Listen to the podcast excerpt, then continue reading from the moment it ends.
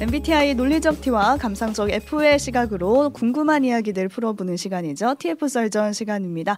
오늘도 TF 대표 주자 두 분 나와 계십니다. 안녕하세요. 네, 안녕하세요. 진격의 T 손희정입니다. 아, 저는 진격은 하지 못하고요. F 김만권입니다. 네, 진격의 T 왜 진격이라고? 아, 요즘에 제가 자아 성찰의 시간을 보내고 있는데 아, 아, 네. 저, 저, 저도 자아 성찰의 네. 시간을 보내고 있는데 지독하다. 너무 너무 T구나 뭐 이런 아, 생각을 네, 하고 그래서 있습니다. 이제 이름을 네. 진격의 T로 붙여주셨는데 오늘은 굿즈 열풍에 대해서 좀 얘기를 해볼까 하거든요. 근데 굿즈라는 게 사전에 좀 찾아보면은 그냥 상품 이렇게 음. 나오는데 그냥 상품을 우리가 말하는 게 아니라 뭐 영화나 웹툰 캐릭터 같은 게 새겨져 있는 다이어리, 뭐 텀블러 이런 상품들을 말하는 거예요. 근데 이걸 사는 사람들은 이제 정해져 있죠. 이 웹툰을 좋아하는 사람, 이 영화를 좋아하는 팬덤들이 가서 줄 서서 사는 건데 두 분도 혹시 이런 굿즈를 사 보신 적이 있는지 한번 여쭤보고 싶었어요. 저는 굿즈를 굉장히 좋아하는 편인데요. 아, 진격이네요. 이게 그러니까 내가 산 물건이 나다, 내가 한 소비가 나다라는 시대를 음. 우리가 살고 있잖아요. 음. 굿즈도 마찬가지여서 내가 어떤 굿즈를 소비하는가가 나를 잘 보여준다라는 생각이 저도 있어요. 오. 그래서 제가 좋아하는 굿즈는 단체 굿즈입니다. 단체? 인권 단체, 여성 아. 단체, 뭐 동물권 단체 이런 것들 막 이렇게 뭐 티셔츠나 네, 크라우드 뭐. 펀딩 이런 아. 거에 후원하고 받으면 이걸 이제 달고 다니면서 내 어떤 정치적 성향이라든가 이런 걸 보여주는 거죠. 오. 근데 제가 언젠가 한 번은 환경단체에서 이제 내놓은 컵 같은 거 텀블러를 너무 갖고 싶은 거예요. 근데 그걸 이렇게 사다가 약간 현자 타임이 온 거죠. 왜요? 내가 정말로 환경을 위하면 집에 있는 텀블러 쓰면 되는데 있는데. 아, 있는데. 아 이걸 또 이제 단체 굿즈로 해결을 하려고 하나 음. 이런 것들이 좀 있기는 아, 합니다. 굿즈를 좀 네. 사보셨군요. 음. 네. 뭐저 같은 경우는 이게 그 굿즈 사실 이게 저희가 굿즈 세대도 아니고 제가 이게 뭐 생각해보니까 제가 이런 거 보니까 라떼는 이야기가 돼버리는데요. 저희 때만 해도 약간 필요 없는 물건을 사는 게 약간 죄악시 되던 시대. 어. 그러니까 이게 나쁜 일이다. 아, 이게 왜 불필요한데 그런 물건을 사냐. 음. 근데 실제로 이제 굿즈 구입하는 열풍이 배경에 이렇게 들여다보면 통계적으로 들여다보니까 굿즈를 사는 이유가 필요해서가 1%밖에 안 되더라고요. 필요해서 사는 건 아니죠, 사실. 예, 예. 그러니까 팔길래 산다가 84%인 음. 걸 실제로 볼 수 있는데요. 저희 때는 만약에 그렇게 물건을 구입했다. 그러면 이게 어, 사람들한테 비난을 받는 일이 되는 거죠. 음. 그러니까 뭔가 제가 좀 좋아하는 물건이 있어도 그 물건이 좀 필요 없다? 그래서 그 물건을 사면 좀 숨겨놓고 나만 보고 있다든지 그리고 그런 걸 친구들한테 자랑하지 못하는 어. 이제 그런 일들이 있었는데 최근에는 이제 이런 굿즈들을 구입해서 자기 정체성을 표현하고 그쵸. 그리고 되게 자랑하는데 큰 의미가 있다고 하니까 과시하죠, 예, 그렇죠. 예. 나 이거 샀다. 예. 그래서 이게 이것 자체가 소비를 바라보는 시선 자체가 아예 바뀌어서 일어나는 일이 아닌가. 음. 예, 과거에는 이게 저희 때만 해도 이게 1970년대생이니까 생산자의 시대에 태어나가지고 자꾸 이 소비가 되게 불필요한 것들을 소비하는 게 나쁜 미덕인 시대를 음. 살았다고 한다면 이제는 이제 소비가 자기를 표현하는 시대니까 이제 뭐 뭔가 완전히 달라진 시대가 오지 않았나라는 생각이 좀 듭니다. 음, 예. 네. 이 굿즈가 정말 소비 그 트렌드 자체도 달라진 게 어마어마한 열풍을 불러일으키고 있거든요. 어느 정도인지 살짝 말씀을 해드리면은 그 팝업 스토어가 열려요. 잠깐 그 상품만 팔려고 가게가 열리는 거예요. 근데 이게 아무나 들어갈 수 있는 게 아니라 방문 예약을 또 받습니다. 음. 근데 그 방문 예약이 열린 지 한시간 만에 모든 시간이 꽉 차서 이제 갈 수가 없어요. 그래서 그날 예약해서 갑니다. 가면은 또 waiting이 쫙 서 있고 막 8시간 기다려서 산다. 오픈런하고 그렇게 네. 해서 또 삽니다. 근데 그 사는 걸로 끝나는 게 아니라 사는 그 액수가 어마어마하다는 거거든요. 1인당 뭐 수십만 원씩 쓴다고도 하고요. 음. 1인 최대 결제 금액이 153만 원이었다. 이런 기사도 나왔는데 이런 굿즈 열풍을 보고서는 어떠신지. 근데 저는 생각을 해보니까 그러니까 굿즈를 산다고 하는 것 자체가 과거에도 없었던 일은 아닌 것 같아요. 그러니까 저희 어머니 같은 경우는 손수건을 굉장히 좋아하셔서 음. 박물관 같은 데 가면 꼭 하나씩 이렇게 사시거든요. 근데 그런 식의 어떤 수집을 요즘에는 아. 넘어서는 게 이제 굿즈 열풍으로 음. 가는 것 같은데. 예전엔 뭐 기념품 이런 음, 건가요? 이게 기념품과 네. 굿즈의 이제 차이가 생기기 시작하는 거죠.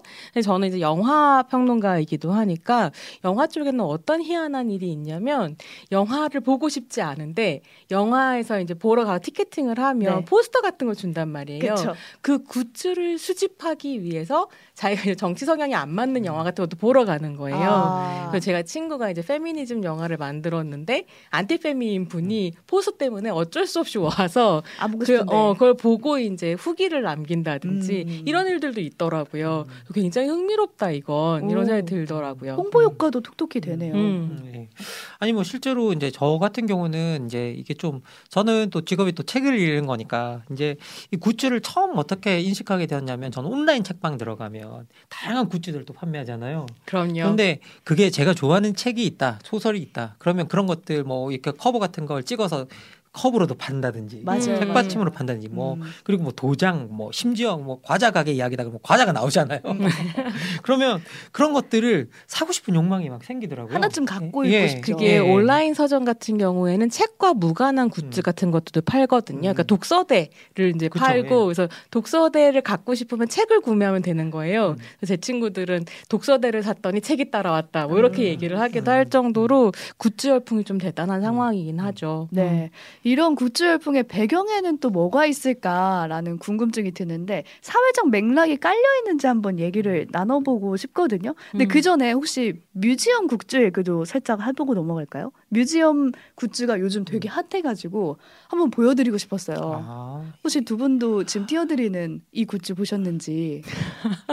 사실 이게 박물관이나 이런 음. 데서 거기에 해당하는 굿즈들을 만들어 판다라는 뉴스나 이런 것들은 네. 제가 기사 같은 건 본 적이 있었어요. 네. 그런데 실제로 이제 뭐 박물관이나 여러 기관 같은 데서 그렇게 우리가 방문하는 전시회나 뭐 이런 데서 음.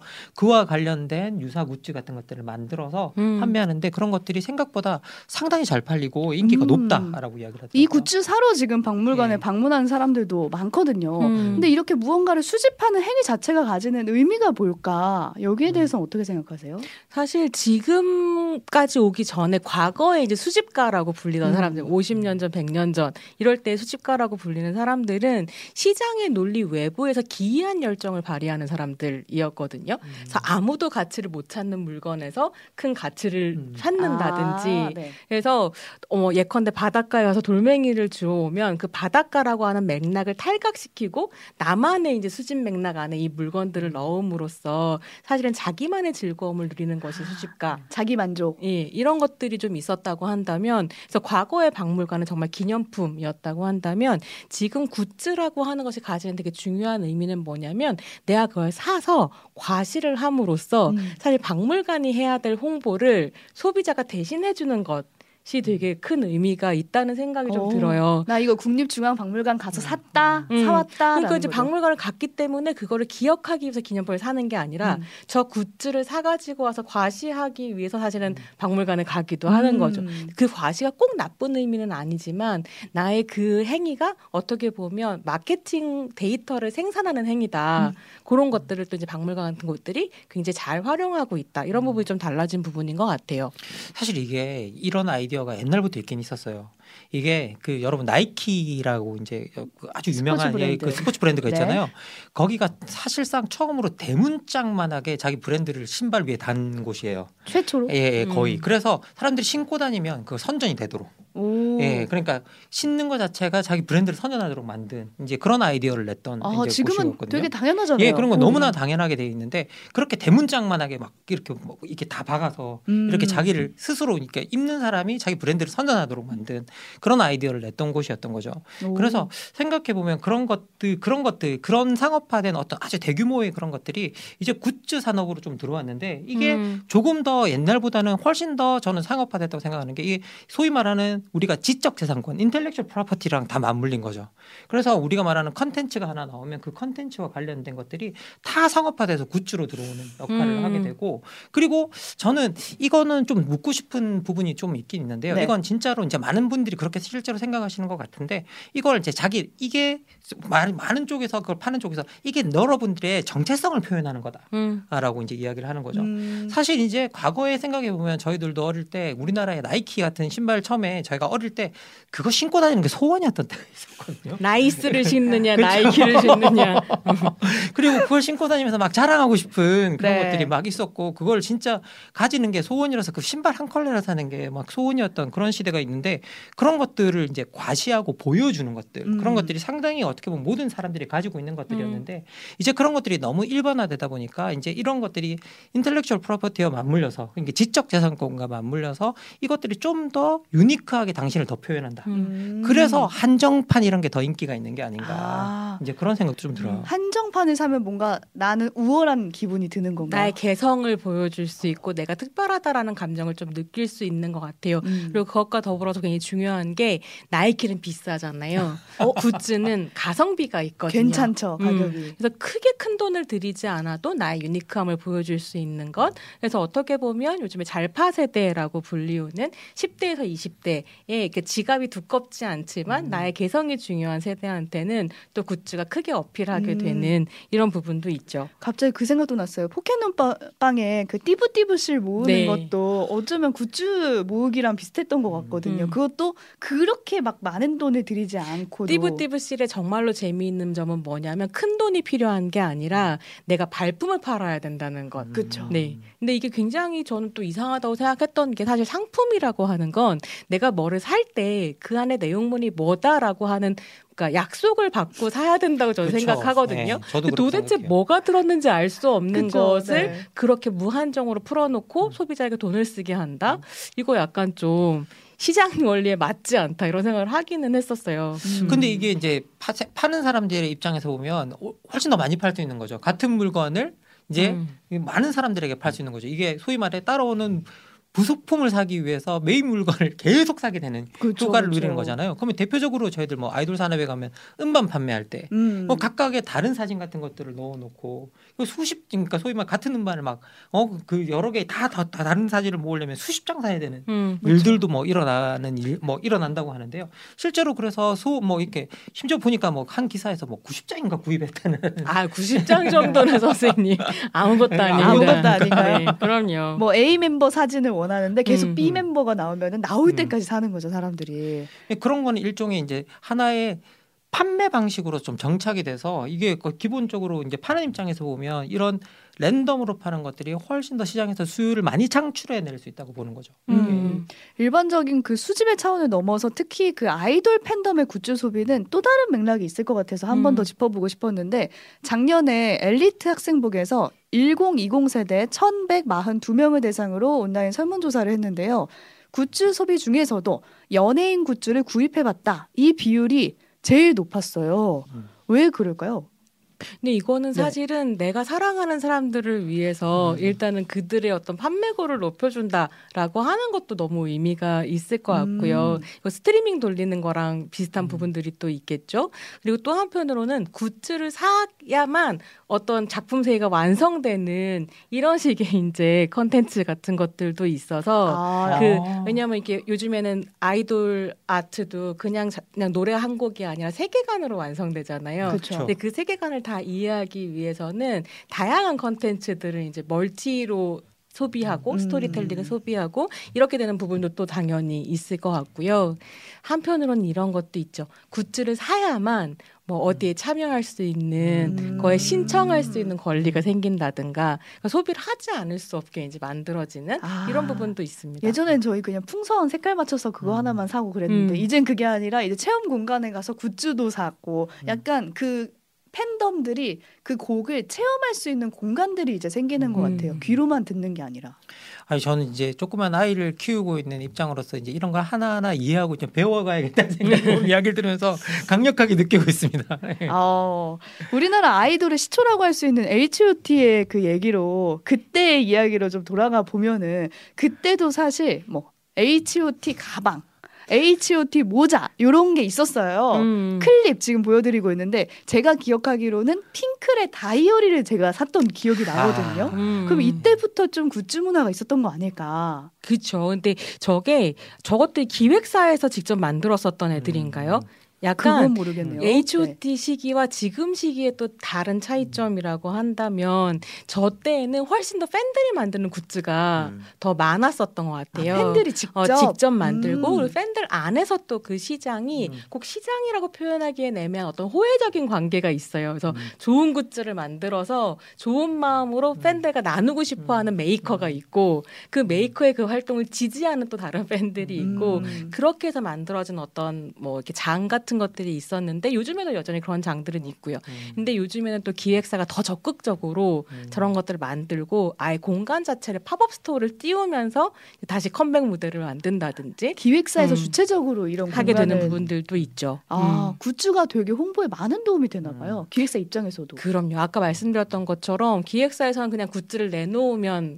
어쩌면 끝인데 음. 그걸 팬들이 엄청나게 소비하면서 다시 광고 효과를 만들어 음. 내는 부분들도 있으니까요. 네. 음. 그런 측면에서 어두운 면도 있을 것 같거든요. 굿즈를 소비할 때. 그 앞서 잠깐 말씀해 주셨지만 많이 소비한다고 했잖아요. 그렇죠. 과다하게 소비되는 측면이 있는데 만약에 저희들이 만 텀블러 아까 예를 드셨잖아요. 근데 텀블러 같은 경우에는 저희들이 저 제가 사실 이 방송 이전에도 한번 제가 손희정 선생님이 텀블러를 계속 가지고 다니셔서 제가 저희가 텀블러를 안 가지고 다니는 걸 한번 설명드린 적이 있었어요. 아, 안 가지고 예. 다니는 이유. 예, 너무 자주 잃어버려요. 제가 아, 오히려 환경이 안 좋네요. 예, 예, 예. 그러니까 버리고. 가지고면 다니 가지고 다니면 다닐수록 환경을 파괴하는 거예요. 음.